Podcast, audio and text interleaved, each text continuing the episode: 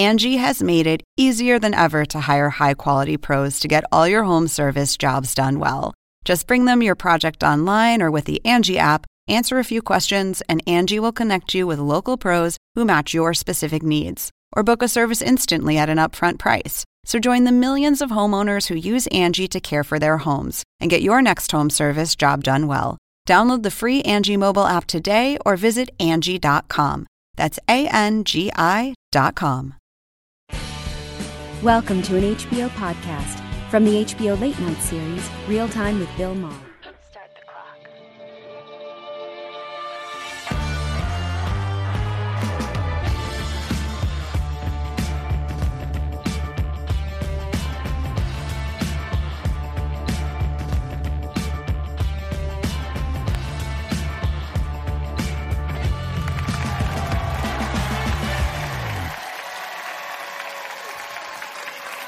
Thank you.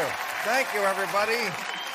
Yeah. Hi, I'm Mary Poppins, and this is real time. wow. I, uh, I couldn't have predicted this. Here I am doing the monologue in the rain.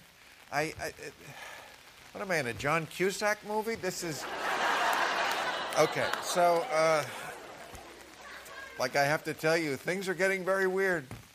Very weird. I was out driving in LA this week, not going anywhere, you know, 'cause you can't go anywhere, but just had to get out of the house. And I tell you, it's a little eerie out there. It's like a movie where all human life has been wiped out except for the gardeners.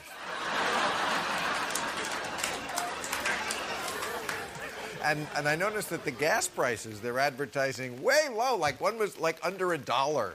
Just like them, dangling an offer we can't take advantage of. It's like when the wife says, I was horny last night, but you were asleep. Am I right? Am I right, guys? Am I right, audience? Great crowd. What a crowd tonight.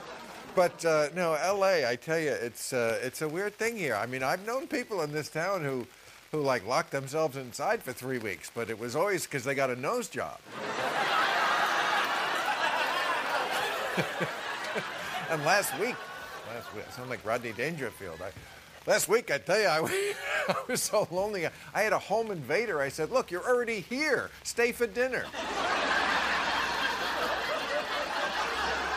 I mean, what else can you do? I, I tried to start new hobbies. You know, I uh, I'm doing a lot of baking. Uh, some days, as soon as I wake.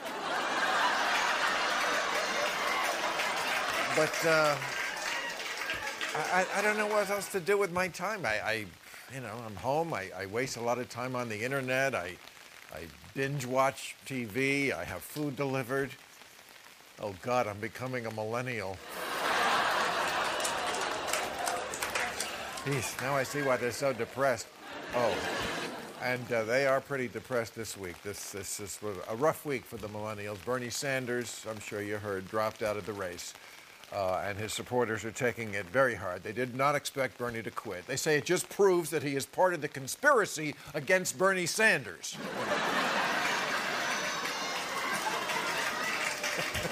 oh, an older crowd. Yeah, uh, so, so Joe Biden's the man. Uh, that's right. The fate of the earth rests on Joe Biden. The forces of light will be represented by Mr. Joe Biden, or as the Jedi call him, Obi Wan, where am I? Yeah, Joe, Joe keeps doing these video updates from his basement. It's not encouraging. One was just him down there for 45 seconds going, What did I come down here for?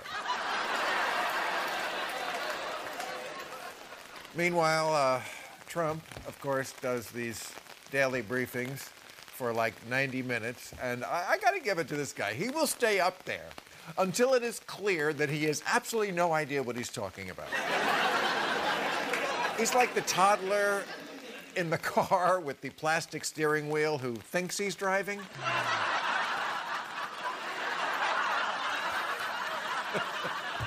and Trump, I love this, no masks. He says he doesn't see himself wearing a mask. No, that's for other people. No, he will not wear a mask. He says it's enough work putting on my face. But, uh, but we have to. That's, you know, in LA, we have to wear a mask now. Oh, yeah.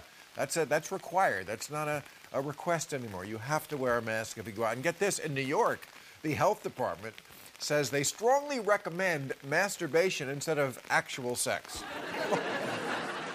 we're not just going to flatten the curve, we're going to spank it.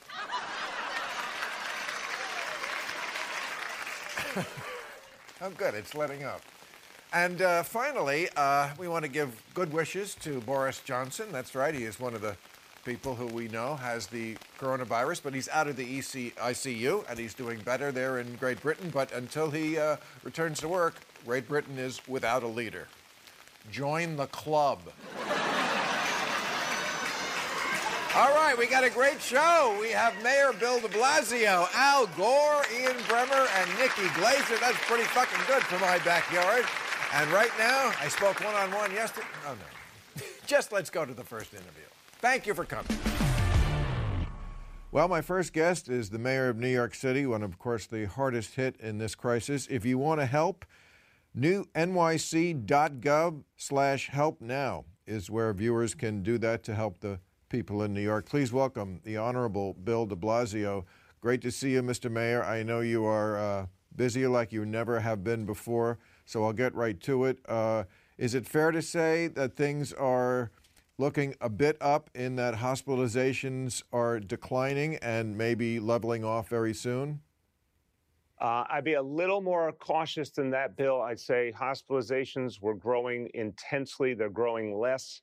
The use of ventilators was getting you know, sky high growth each day. It's actually slowed, but we're still seeing more cases each day, of course, than the day before. So, what is a positive sign, a really important, Bill, is that New Yorkers, you know New Yorkers real well, that you, they would have probably been the, the least likely to socially distance of any people in the United States of America. Uh, but what we've seen is amazing uh, compliance, amazing uh, support for this idea because it is life saving. So, folks in this city, even though it's been really tough, it's been emotionally tough, it's been logistically tough to figure out how to socially distance in the most crowded place in the country. But people are doing it. They're doing it very well. They're sheltering in place. They're really staying inside to a remarkable degree. The NYPD has been out to do enforcement, but they really haven't had to do a lot of tough enforcement. They've sometimes had to warn people, remind them, but people are actually following the rules. So the real heroes, I mean, the, the healthcare workers are heroes, the first responders are heroes. But the, there's also a truth that the people in New York City are heroes in this crisis because we asked them to do something almost unimaginable. You know, 8.6 million people to kind of in unison pull off this shelter in place and social distancing. And to a remarkable degree, they're doing it. And that's why our healthcare leadership believes that some of these numbers are slowing down now. We found out this week that there was a tremendous racial disparity in the way the virus affects people. Uh, why, in your estimation, is that, that it, it uh, adversely affects minorities? So we saw a real disparity here, and the disparity in other cities in the country has been, and other states has been even worse. And I think it comes back to a painful truth about America that healthcare in America for generations has been based on how much money you make. And let's face it, for most people of color, they've been on the short end of the economic stick.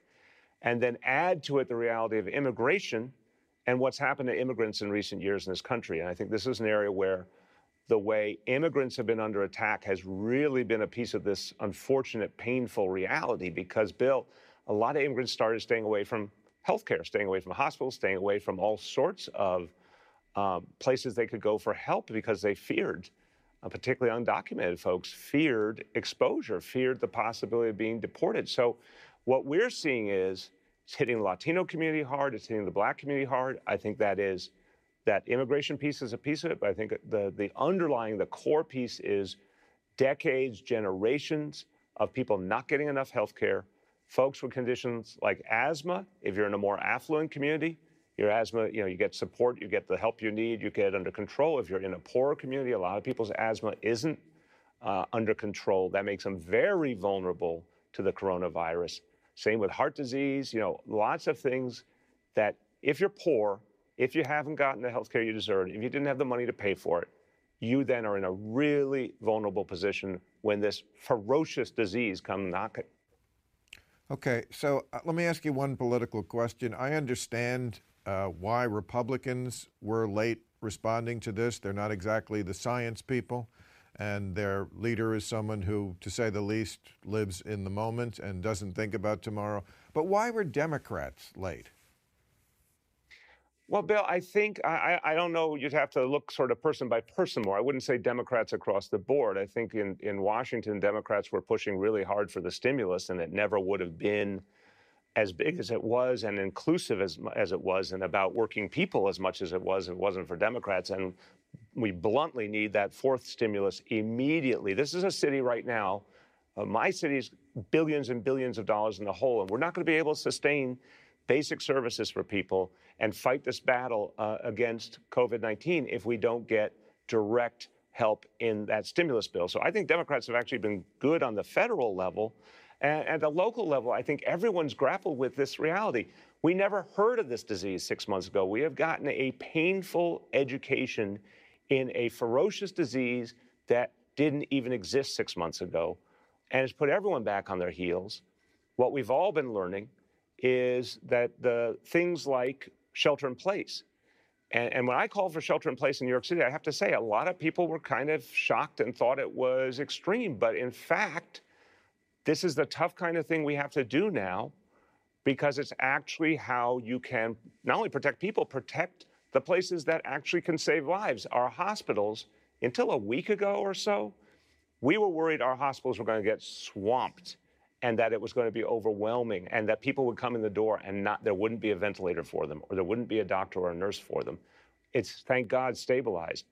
But you need to do the shelter in place. You need to do the social distancing just to keep the healthcare system alive enough to save lives. I think a lot of people have learned that it wasn't an easy lesson. It wasn't. A, it wasn't a lesson that you would immediately make sense of, given what a shock to the system it is. But I'm telling you, everywhere around the country, uh, you can learn from what we've been through. Go to shelter in place fully, go to social distancing fully, and stay there uh, until this is over. Okay, Mr. Mayor, I know you're very busy right now. Yeah. I appreciate you giving me even this much time. Please get back to the important work that you're doing, and we thank you for joining us, and good luck in the future. Bill, thank you. And I know you love New York City, and thank you for the beginning telling people how they can help. We do need the help. And, Absolutely. And it's life saving for New Yorkers. So thank you very much. You're welcome. Thank you. All right, I'm very happy to bring you our next guest. He was the Vice President of the United States, and I think, as we all know, he should have been the President of the United States. Unfortunately, he's not the President of the United States now, but I wish he was. Al Gore. Al, how are you? Hey, Bill. Gosh, uh, that thunderous applause is just so uh, gratifying. Thank you. I do use a laugh track in parts of this show, I'll have you know. But uh, are you okay? I know you're a very social creature. Yeah. Uh, I've, yeah. I've thrown no, a few I, back with you. Are you okay uh, sequestering? Yeah, I'm. Uh, I'm. I'm okay. Thank you for asking, and I hope you are too. You look great. Well, I'm doing my own makeup. I feel like Laurence Olivier at the old Vic yeah. there in the mirror. But um, so uh, the Pope, who I don't usually quote, um, said today that uh, this is nature's response, the virus, to climate change he, he quoted something from, he said, in Spanish we say, God always forgives, but nature never forgives. Uh, you see it that this way, that this is sort of uh, nature's way of saying, you know, you can go on killing the earth for just so long before you kill yourself? Hmm.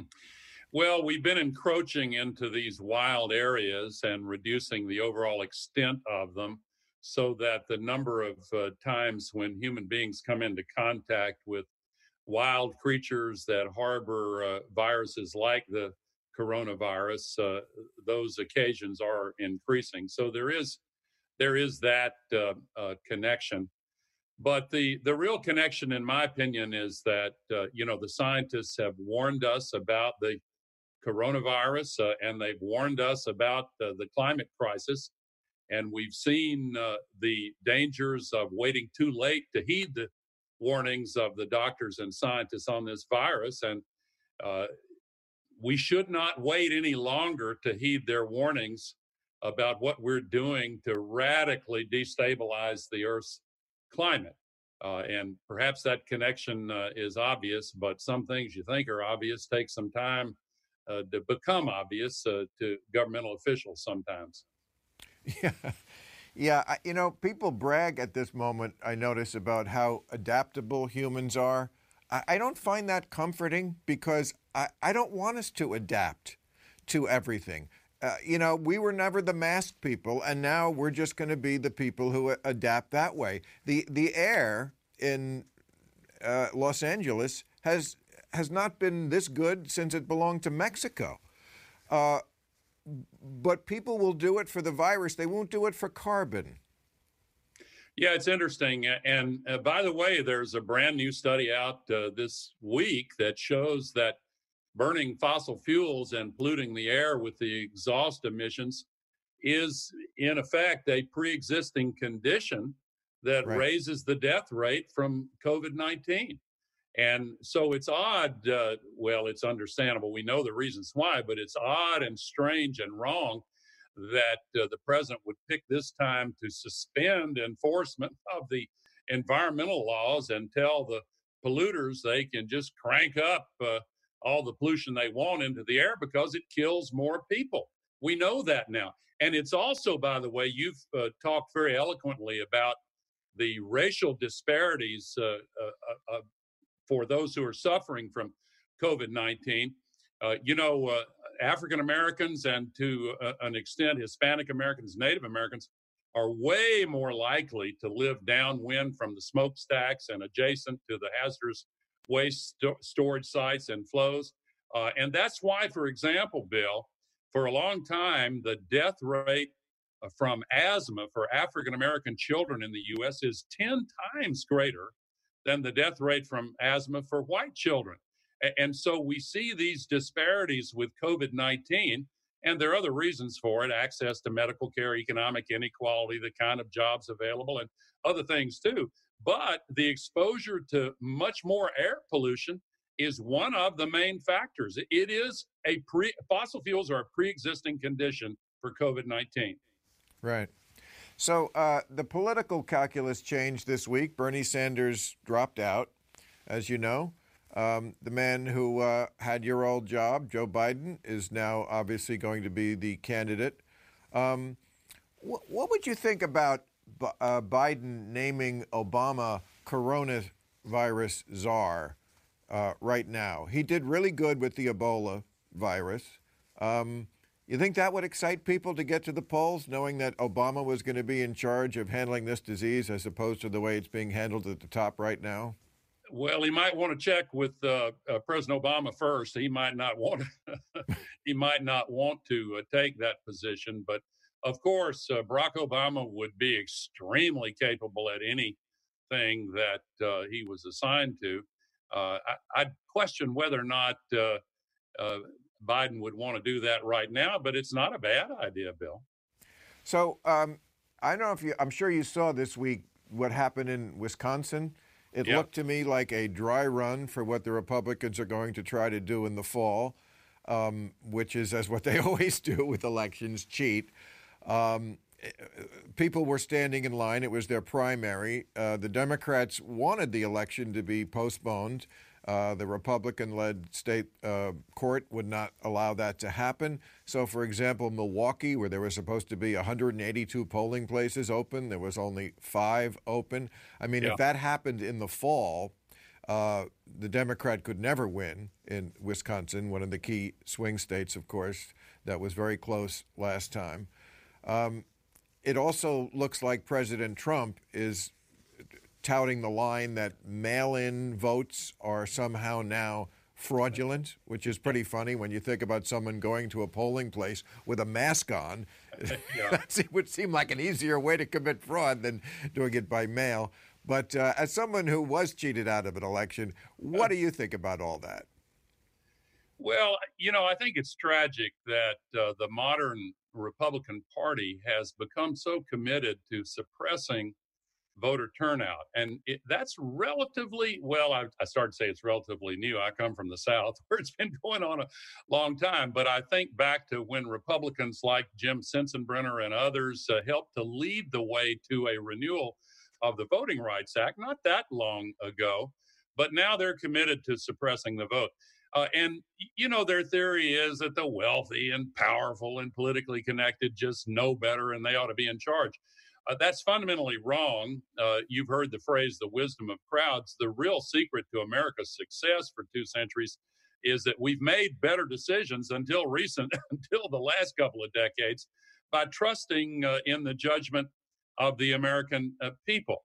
But uh, you know what happened in Wisconsin, you're right, is a warning. I'd like to float an idea on your show, Bill.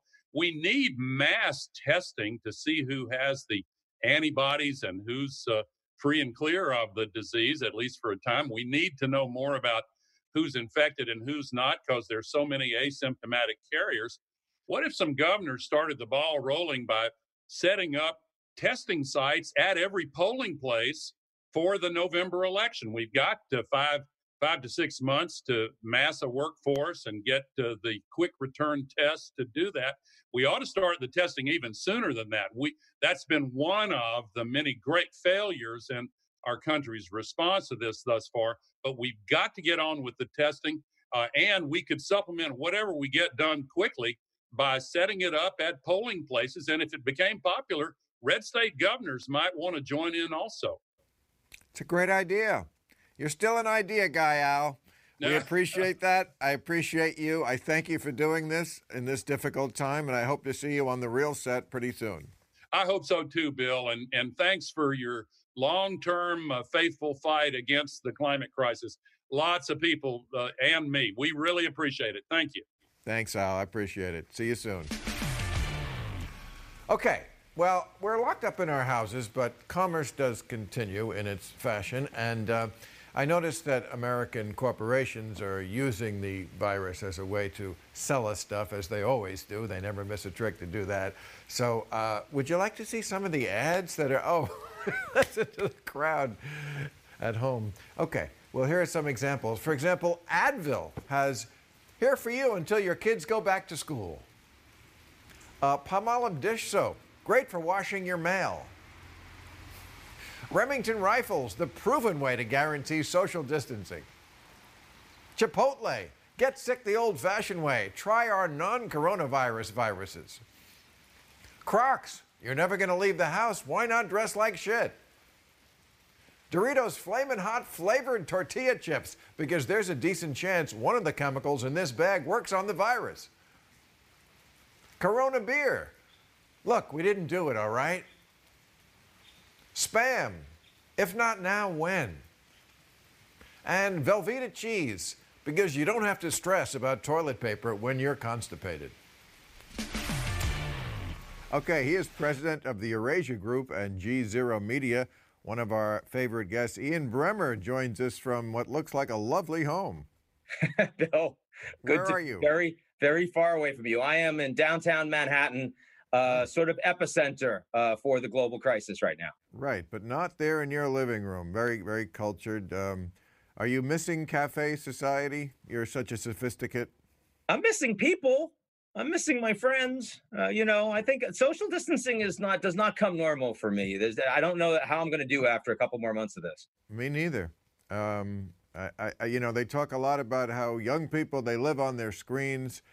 I talk to a lot of people under 40 living on your screens is great as long as it's not a directive. Yeah. You know, uh, they it's their time when you're young. You want to be out. You want to be making your way in the world. You know, um, I think it's I think it's it's tough for I mean it's tough for everybody. But look, you're a big picture guy.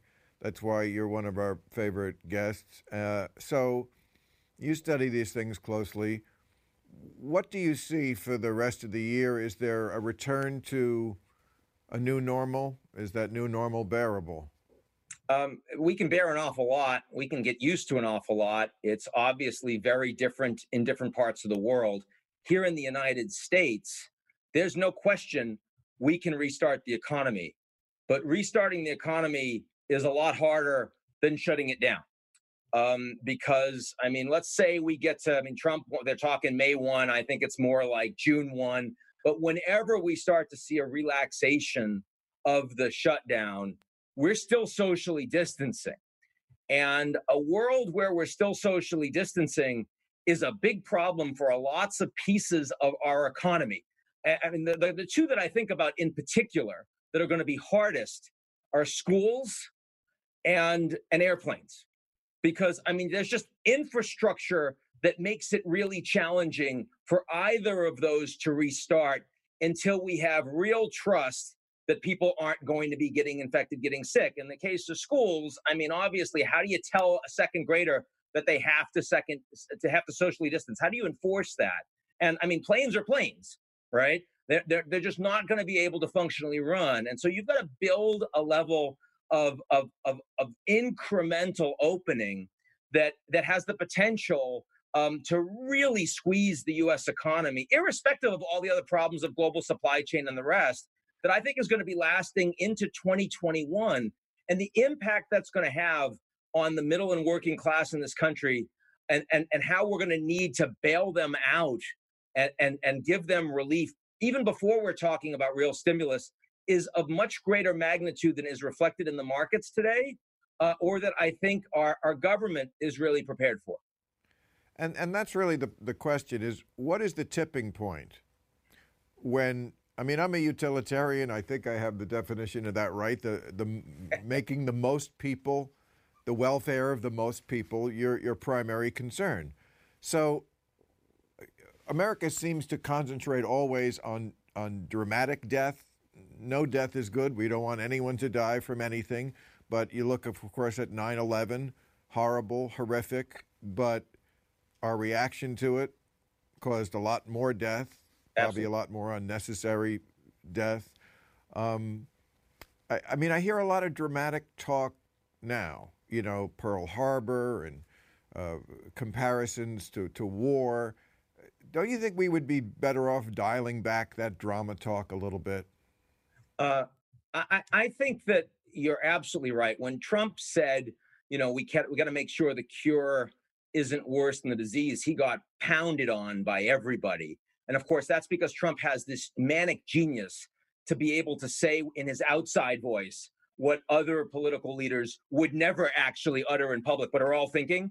I mean, every political leader I know is trying to make that calculation. At what point is it worse to keep the economy shut down. I mean, in a lot of developing countries, which by the way are a hell of a lot younger, and they don't have the health care and they don't have the money to keep the economies going, they're making a very different calculation. Part of that is because life is comparatively quote unquote cheap.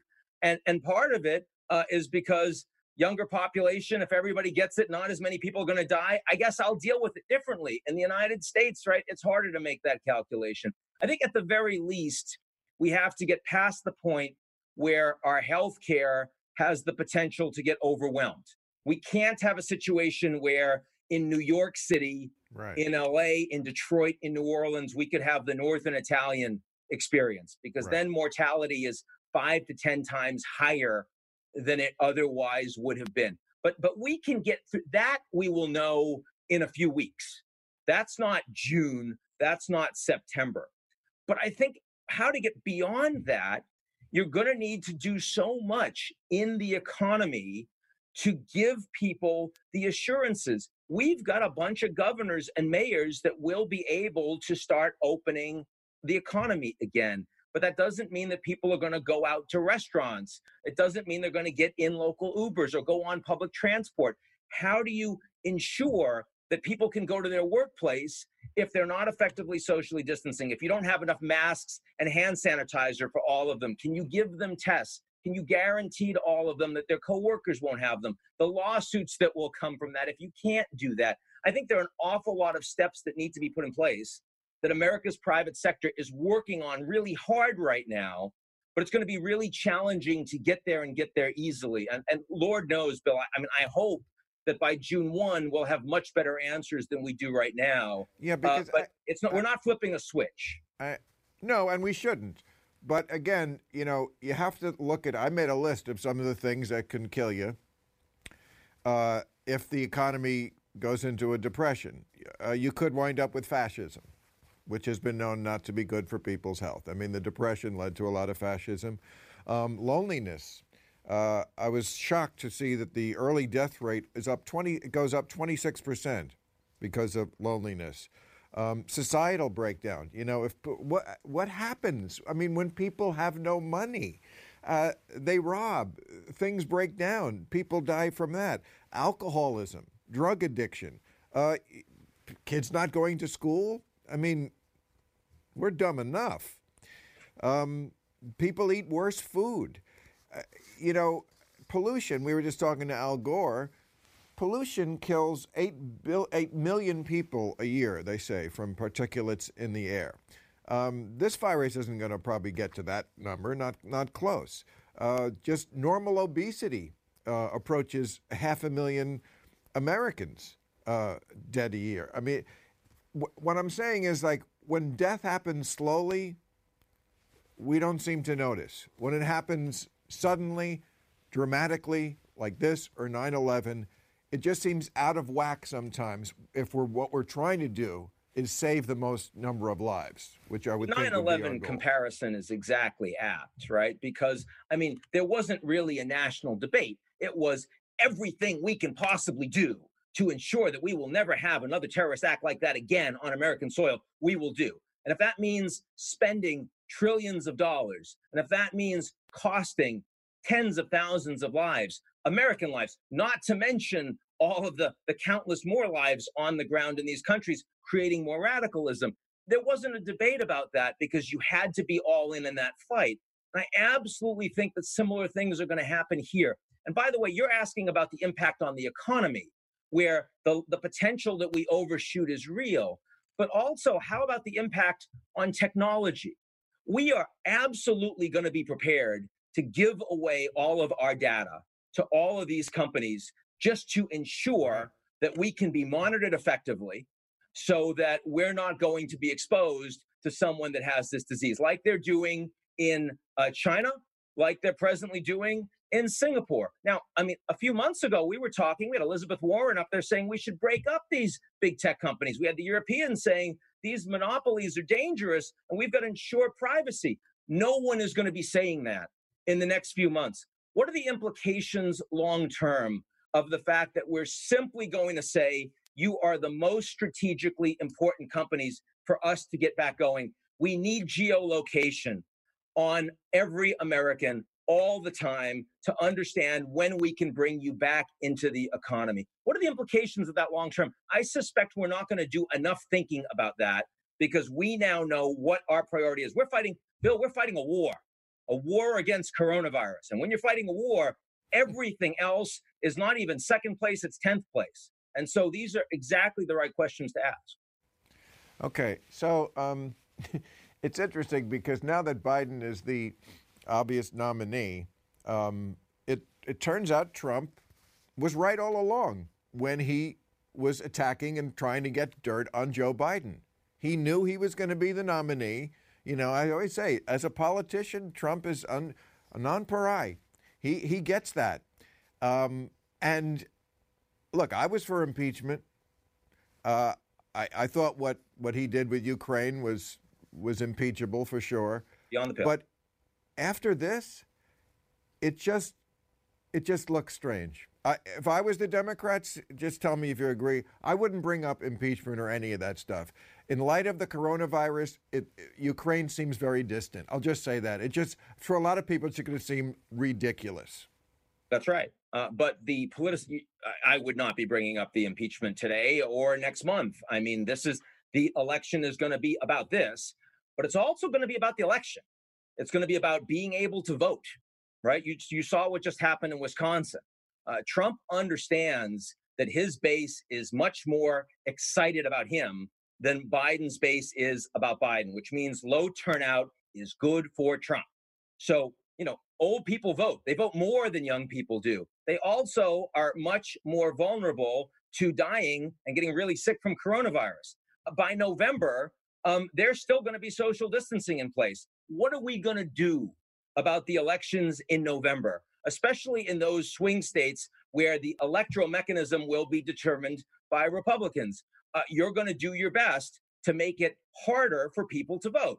And I, I think that's going to be resolved in courts. I think it's going to be incredibly contentious. That's before you talk about the politicization of investigations about Biden. That's before you talk about the Russians and what they might do in terms of external intervention. Just the baseline of holding the election itself in the age of coronavirus has suddenly become the most politicized issue, maybe of our lifetimes in this country. Yeah, I, I didn't think he was going to go away without it. I mean, with it, I yeah, I, I don't see it at all. But it, it's interesting when this happened. A lot of people, and when I say a lot of people, I mean me, among them, said, "Oh, well, this is the one thing Trump can't lie his way out of." No, no. Apparently, apparently, there's nothing he can't lie his way out of because he gets up there every day and lies his ass off and certainly in the age of Fox News and when you have state TV, it, it, just doesn't matter. I find that the most disheartening thing that even this thing is not going to really expose him in the way we were expecting. Mean, clearly his ability to take responsibility for anything is zero that goes wrong, right? and and his desire to blame the Chinese and desire to blame Obama for faulty tests when we didn't know coronavirus existed at that point. I mean, all of those things, I take it. But to push back just a little bit, right? There are a lot of people out there that were saying if Trump wins another election, we're going to have an authoritarian regime, right? Democracy's gone. Well, you know what's really interesting? I mean, I look at a country like Hungary where Viktor Orban really wants to be an authoritarian. And here's his moment. He's getting rid of parliament. He's getting rid of the journalists. He's like, you know, he's saying five years in jail if you say something against me. This would be the time. This is the biggest crisis of our lifetime since World War II. And Trump is not centralizing power at all, right? In fact, he's saying, not my decision. The governors have to decide because I need someone to blame. He's so interested in avoiding any sort of accountability that he actually is acting as a fairly weak president. Not not my job, not the federal government's job to have testing on every street corner. Well, if you wanted to be a dictator, you'd want to actually assert that authority. And one other point, which is kind of interesting, is at least social media, which is run by engineers after all, are better at getting rid of fake news, whether it's Alex Jones or whether it's the president of Brazil hawking some fake cure. When they hear that, they actually take those posts down because it's anti-science. And as engineers, they kind of get that. Where if you had a political leader calling for genocide, they wouldn't take that down because they don't want to mess with politics. So I, I actually think that the American public is getting better information around coronavirus. Yes, in part because of Fauci, but also just in part because of the way news works these days, than they are about almost anything political that's out there. Well, if they listen to Fauci, if they listen to Trump, no. I mean, look, I actually was believing him for the longest time when he said, because it really wasn't contested, or maybe we didn't know, when he said, you know, uh, I, I made a great decision at the beginning and, and kept Chinese people from coming here. No, he didn't do anything like that. Chinese people are, are still coming here. That, that is a total lie. So, you know, you're right. He's too lazy to be a dictator. It's, it's pretty amazing that he couldn't even pull that off. I mean, the one time you, I wanted a let's keep foreigners out guy, and he can't even fucking do that. Anyway, he's too lazy, and the power of the presidency is actually too constrained. I mean, it's really hard to right. assert your authority over a bunch of governors and mayors that actually have budgetary control locally and have you know sort of the school systems reporting to them and have right. sanitation reporting to them. You know this this isn't um, you know a country uh, that is uh, real a parliamentary system. It's a federal system. And uh, you know ultimately that may be a bigger challenge for us over the next few months but it also is a strength. Yeah. And my one optimistic note is something i read that you wrote we're very motivated. Everyone is so motivated. You know, when you buy a house and they go, oh, they're motivated buyers. We have motivated solvers. Nobody benefits from this. Everyone wants to get it over with. So, anyway, I thank you for writing that and for always writing. I love what you do. Thanks. I hope I see you on my real show soon. Great to be with you, Bill. Thanks, Avoid Ian. people. Okay. All right, my next guest is uh, was a very busy comedian. uh, she's still doing her fantastic show on Sirius XM. You up with Nikki Glaser? Please welcome one of my favorite comedians, Nikki Glaser. Thank you. How Thanks, you doing? Bill. I know you're uh, you're holed up in St. Louis, right? Is that that's your hometown? Yeah, I'm living uh, with my parents uh, back in St. Louis, quarantined with them uh, again. It's And really you made that choice? You, I you- did make the choice. I just wanted to um be. I was already with them when this all started going down. We were like, uh, they were visiting me in LA, and then I just decided to go back with them um, just to make sure they stayed safe and and didn't start a TikTok account. so you're, you, is this the, the room you grew up in that you're in? Well, I, no, I'm actually in my dad's office right now, which is where I do my show from. It's uh kind of his like man cave, and this is kind of turned into my office. But is I'm. this, is this the house you grew up in? It is. It's the same house. It's really triggering. I'm um you fall right back into old habits. I'm uh 15 again. I'm getting into screaming fights with my mom. I'm sleeping till noon. I'm developing an eating disorder. It's uh I'm not coming. You know, do you? Just what like about your parents? school. Do you, do, do- can you hear them fucking? I, I I've heard your mom's a screamer. she I think she she's a she does make noise, but now I've adapted now I have a white noise machine. I could have really used one of those in high school. So you're you're a millennial, Yeah. which means barely. by law you have to deal with depression and anxiety. uh, so, and you know, I've been hearing these reports and reading stuff about how this is affecting people psychologically. I mean, we're we're going into like a full month of, of doing this. I mean, it was cute for a few days and a week, but now I notice that uh, people are relapsing who have uh, substance issues, and people are getting depressed, and things are you mentioned triggering. How are you holding up with all that kind of stuff? Um, I'm smoking pot all the time and uh, doing a lot of. I'm doing a lot of therapy and I'm going to like self help and 12 step programs, not the one associated with uh, marijuana, but I'm doing. I'm doing now that I have all this time on my hands. I'm like, I just want to fix myself and stay on top of it. So I'm kind of running a, a goop lab of sorts out of my parents' home in terms of self help. Like I'm, I did a um, breath work class the other day. I did a, a hypnotist session the other day. I'm, I'm developing a candle that smells like my asshole. It's really, um, Wait, go back. Yeah. go back to go back to well, candle. I was just, uh, you know, is that Gwyneth is that has like that a vagina candle. Oh, I was just gonna My say vagina smells to like a candle, but I don't have the candle that smells one a upping vagina. Gwyneth Paltrow. Okay, so but I really am. I'm I'm like doubling down on everything. I'm just all my money is going towards self help. I I hours a day I spend talking to someone about my feelings because I just think you know I- I need to stay on top of it. I'm I'm scared, and also with like my meds, I'm on an antidepressant, but I'm worried about the future. Will I even be able to get those? So I'm trying to wean myself off so that I can be okay in a world where you you know you could you What if I can do those kind of meds and smoke pot all day, because I would think that they were conflicting or redundant. Um, yeah, you're probably right.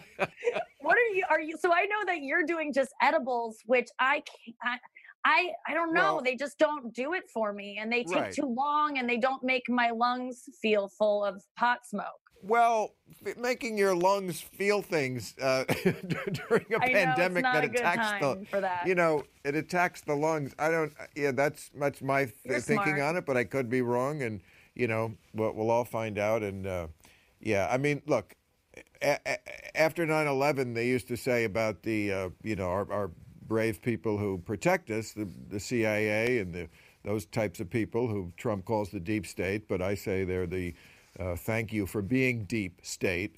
Um, they would always say about the terrorists, you know, they only have to be right once. We have to be right every time. They have to be right just once. And that's how I feel about the virus. It only has to be right once. You know, if I miss one time of, you know, not washing my hands or if I touch my face, and I can't live like that. I mean, I'm, I'm doing my part, but you know what? If, it, if, if I get it, I'll fight it the best I can. I'm I'm I'm playing trying to win the battle in my immune system. Everybody's got to deal with their, their own way. Yeah, I completely agree with you. I think that I I cannot be overly zealous about washing my hands and worrying about everything. I'll go crazy. I really am Yeah. just like if it's going to get me, it's going to get me. I'll do my best, but Right. um it's uh yeah and you don't know how you're gonna get it and i just i don't know when i get an amazon package it's really hard for me to wait three days for the uh, i gotta crack that thing open Yeah. Wipe it down and crack it open. I There mean, you what yeah. it- come on. I mean, you can drive yourself nuts. Okay. So, Yeah. um, what have you come to any realizations or epiphanies? You say you- you're doing a lot of self-help, but you know, Yeah. usually when when we're driven out of our comfort zone, we don't like it.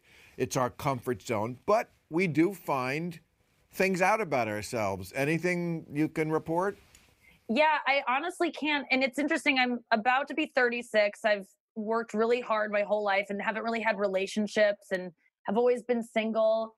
And I just recently, before this happened, kind of arrived at the idea of like, maybe I want kids. Like, it was the first time it's ever Wow. occurred to me. And now I'm like certain that I don't because I'm a, like, Oh, I I- thought, no I thought you were going to go in the other 100% direction. will not have kids. Oh, I, I thought you were going to say I want a Corona baby, but no, no, you, no, yeah. because you know what? With uh, when I wanted to have kids, when I decided like I want to have kids, I was rich enough to afford people to take care of them for me Right. and teach them, and none of that fucking matters anymore. I don't want to be a mom because I don't know how to teach a child how to figure out the area of a triangle. Like I don't. I'm not a teacher Right. too. Like you have to do everything now, and I just don't. I, I don't have that in me to be around kids uh, You- that much. You're and so um, preaching to the converted on that one. You know, I've been saying that forever. And and look, everybody is you do you, I do me. I understand people love kids and kids are fun. Yeah. And they and they've always said to me things like, "Oh, if you had your own kid, you'd change." And I swear I would be the first one to look into the crib at my own kid and go, "Still nothing." yes. Uh, and and it's the same thing you just said. Like I, I don't. People say, "Oh, I, I like to learn again through my kids." I'm no, I'm over that. I know the sky's blue. It doesn't interest me to like re. okay, so um, I could do mushrooms with my friends and talk about that, right. about how the, the sky is blue. Yeah, it's. I went to my my um nephew at a birthday party the other day. and It was like a a social distance birthday party. They stayed on the porch. We put the presents up there. They we walked away. They opened them. I couldn't hug my nephew. I could. He couldn't like play. I couldn't play with him. So Right. um, ideal. So what if they? We were talking uh, before with Al Gore about the the environment. What if they found out that you know cell phones were a big part of what causes environmental destruction, and you had to, you know, if we're going to keep using cell phones, this kind of stuff is going to keep happening. Would you rather be able to, if you had to, would you give up your phone or go to a bar? You can only have one. Bars well, or I don't restaurants or phone. anymore. So I would gladly give up going to bars, but giving up your cell phone, I mean, I I know it will make me happier to give up my cell phone. And you would know right away, I think, whenever I take just even a couple minutes off it, I feel better. It's and even now when we're all connecting and we're feeling less alone because of it, I understand that, but I'm still feeling very triggered by people doing so much eh, or or telling you that you need to do less. Like there's never like everyone making their own masks from bandanas. It just makes me feel like why don't I have cute bandanas? Like I feel like I should go steal one from the my neighbor's golden retriever. I don't have anything. People are doing home workouts with you know a broom handle on a backpack and so i grab a broom and my mom thinks i'm gonna start cleaning i'm like no i'm working my arms it's just like i just Right. I, i'm complete, completely feeling um, less than because of social media even even in this time Good. and uh, so i know that it would be better uh, we would all be better off without it I couldn't. Yeah, so so agree with that. We're humans. Well, listen, uh, I'm such a big fan of yours. You know, that's why I invited you, and you graciously accepted to do my Hawaii junket this year. I Yes. hope that still can happen. It's December. It's the end of December. If we're not over it by then, I'll be very depressed. it's all Uh, i'm looking but, forward to you know, no, I was thrilled when you accepted because you know you are one of the hottest properties in comedy. I mean, I, you are walking into stardom at just the right time. And Or the so for this, time. Yeah, no, I know you're, you're doing big theater tours and stuff. I mean, you're really happening now. This was bad timing for you, but It is. it'll end and you'll get it back. You're not going Yeah. anywhere. a month ago i had two tv shows in development and a sold out theater tour and this Right. saturday i'm throwing a, a a Taylor Swift dance party on Zoom for charity. So things have taken a turn. It'll come back. All right, Yeah. Nikki. I'll see you in Hawaii. See you there, Bill. God Thank you so much. Thank you. Okay, time for new rules, everybody. New rules. Here we go. New rule to show some respect for the quarantine, the Weeknd has to change his name to I forgot what fucking day it is. And Daft Punk has to tell us where they got those masks. New rule now that the employees of a strip club in Portland, Oregon have pivoted from pole dancing to delivering food from the club's kitchen, the next time a reporter asks Dr. Anthony Fauci how bad things might get, he has to answer bad enough that people get food delivered from a strip club. Because here's something I never thought I'd hear. Let's be safe tonight and order in shrimp from the titty bar. New rule if we still have to visit grandma, but we're not allowed to touch her or even go inside, she has to put her tits on the glass. Oh, you're booing at home now, but give it another month. New rule people must stop pretending Sphynx cats are cute. They look like Gollum made out of a ball sack. I don't know whether I'm supposed to pet it or ask it to tell me a riddle. All I know is keep that fucking thing away from me when it's giving the evil eye. New rule now that Bernie's dropped out and the hashtag never Biden, never Trump is trending on Twitter, someone must invent a way for me to bitch slap people virtually. I would do it in person, but I can't leave the house. And finally, new rule you can't yell at someone for breaking a rule you just made up. Scientists, yes, scientists who are generally pretty liberal, have been naming diseases after the places they came from for a very long time. Zika is from the Zika forest, Ebola from the Ebola River, hantavirus, the Hantan River.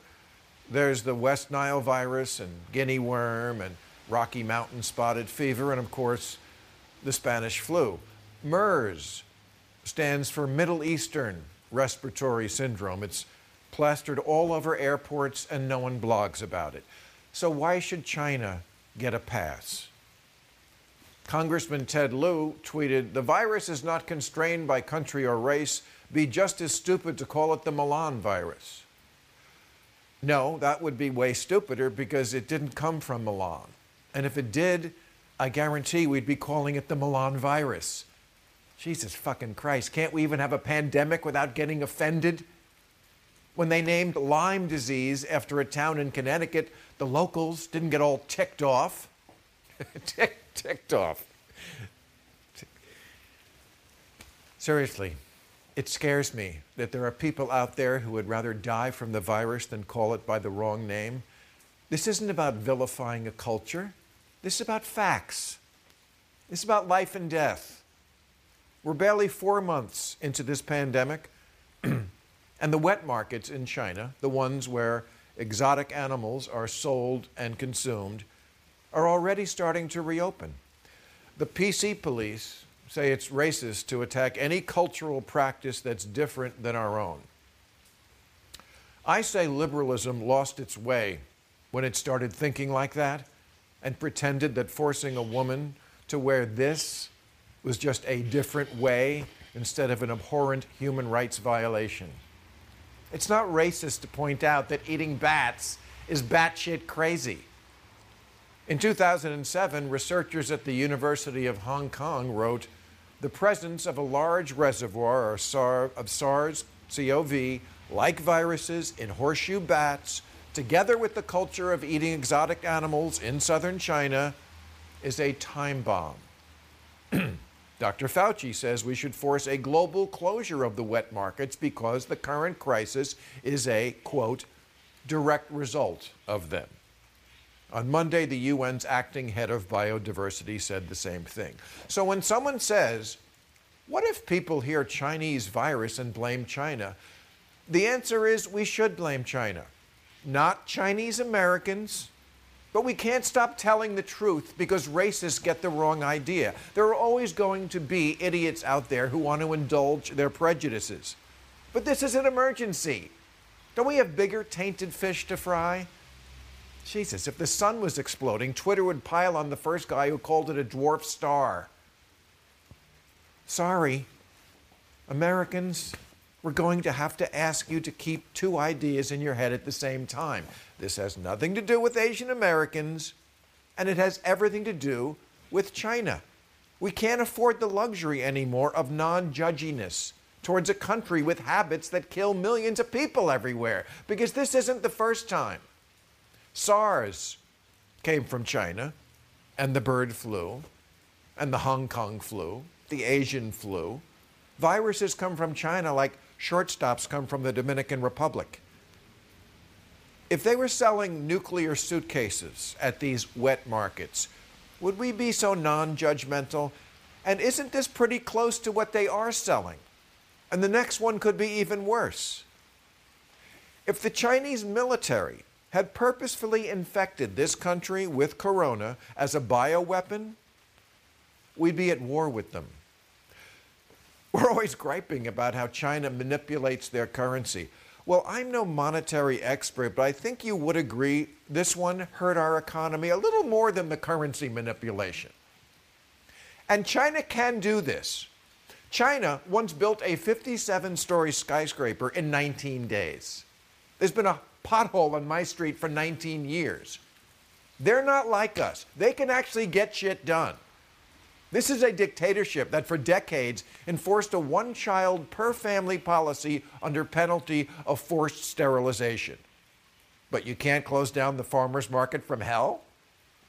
They need to use that iron fist and pound it down like the whole world depends on it, because it kind of does. And I hope that if someone told Americans that eating Hot Pockets could cause a worldwide pandemic, that we would have the good sense to stop doing it. Although I wouldn't bet on it. Okay, that's our show. You're a great audience. I want to thank my guests Bill de Blasio, Al Gore, Ian Bremmer, and Nikki Glaser. And we will be back next week from my backyard. Thank you, folks. Catch all new episodes of Real Time with Bill Maher every Friday night at 10, or watch him anytime on HBO On Demand. For more information, log on to HBO.com.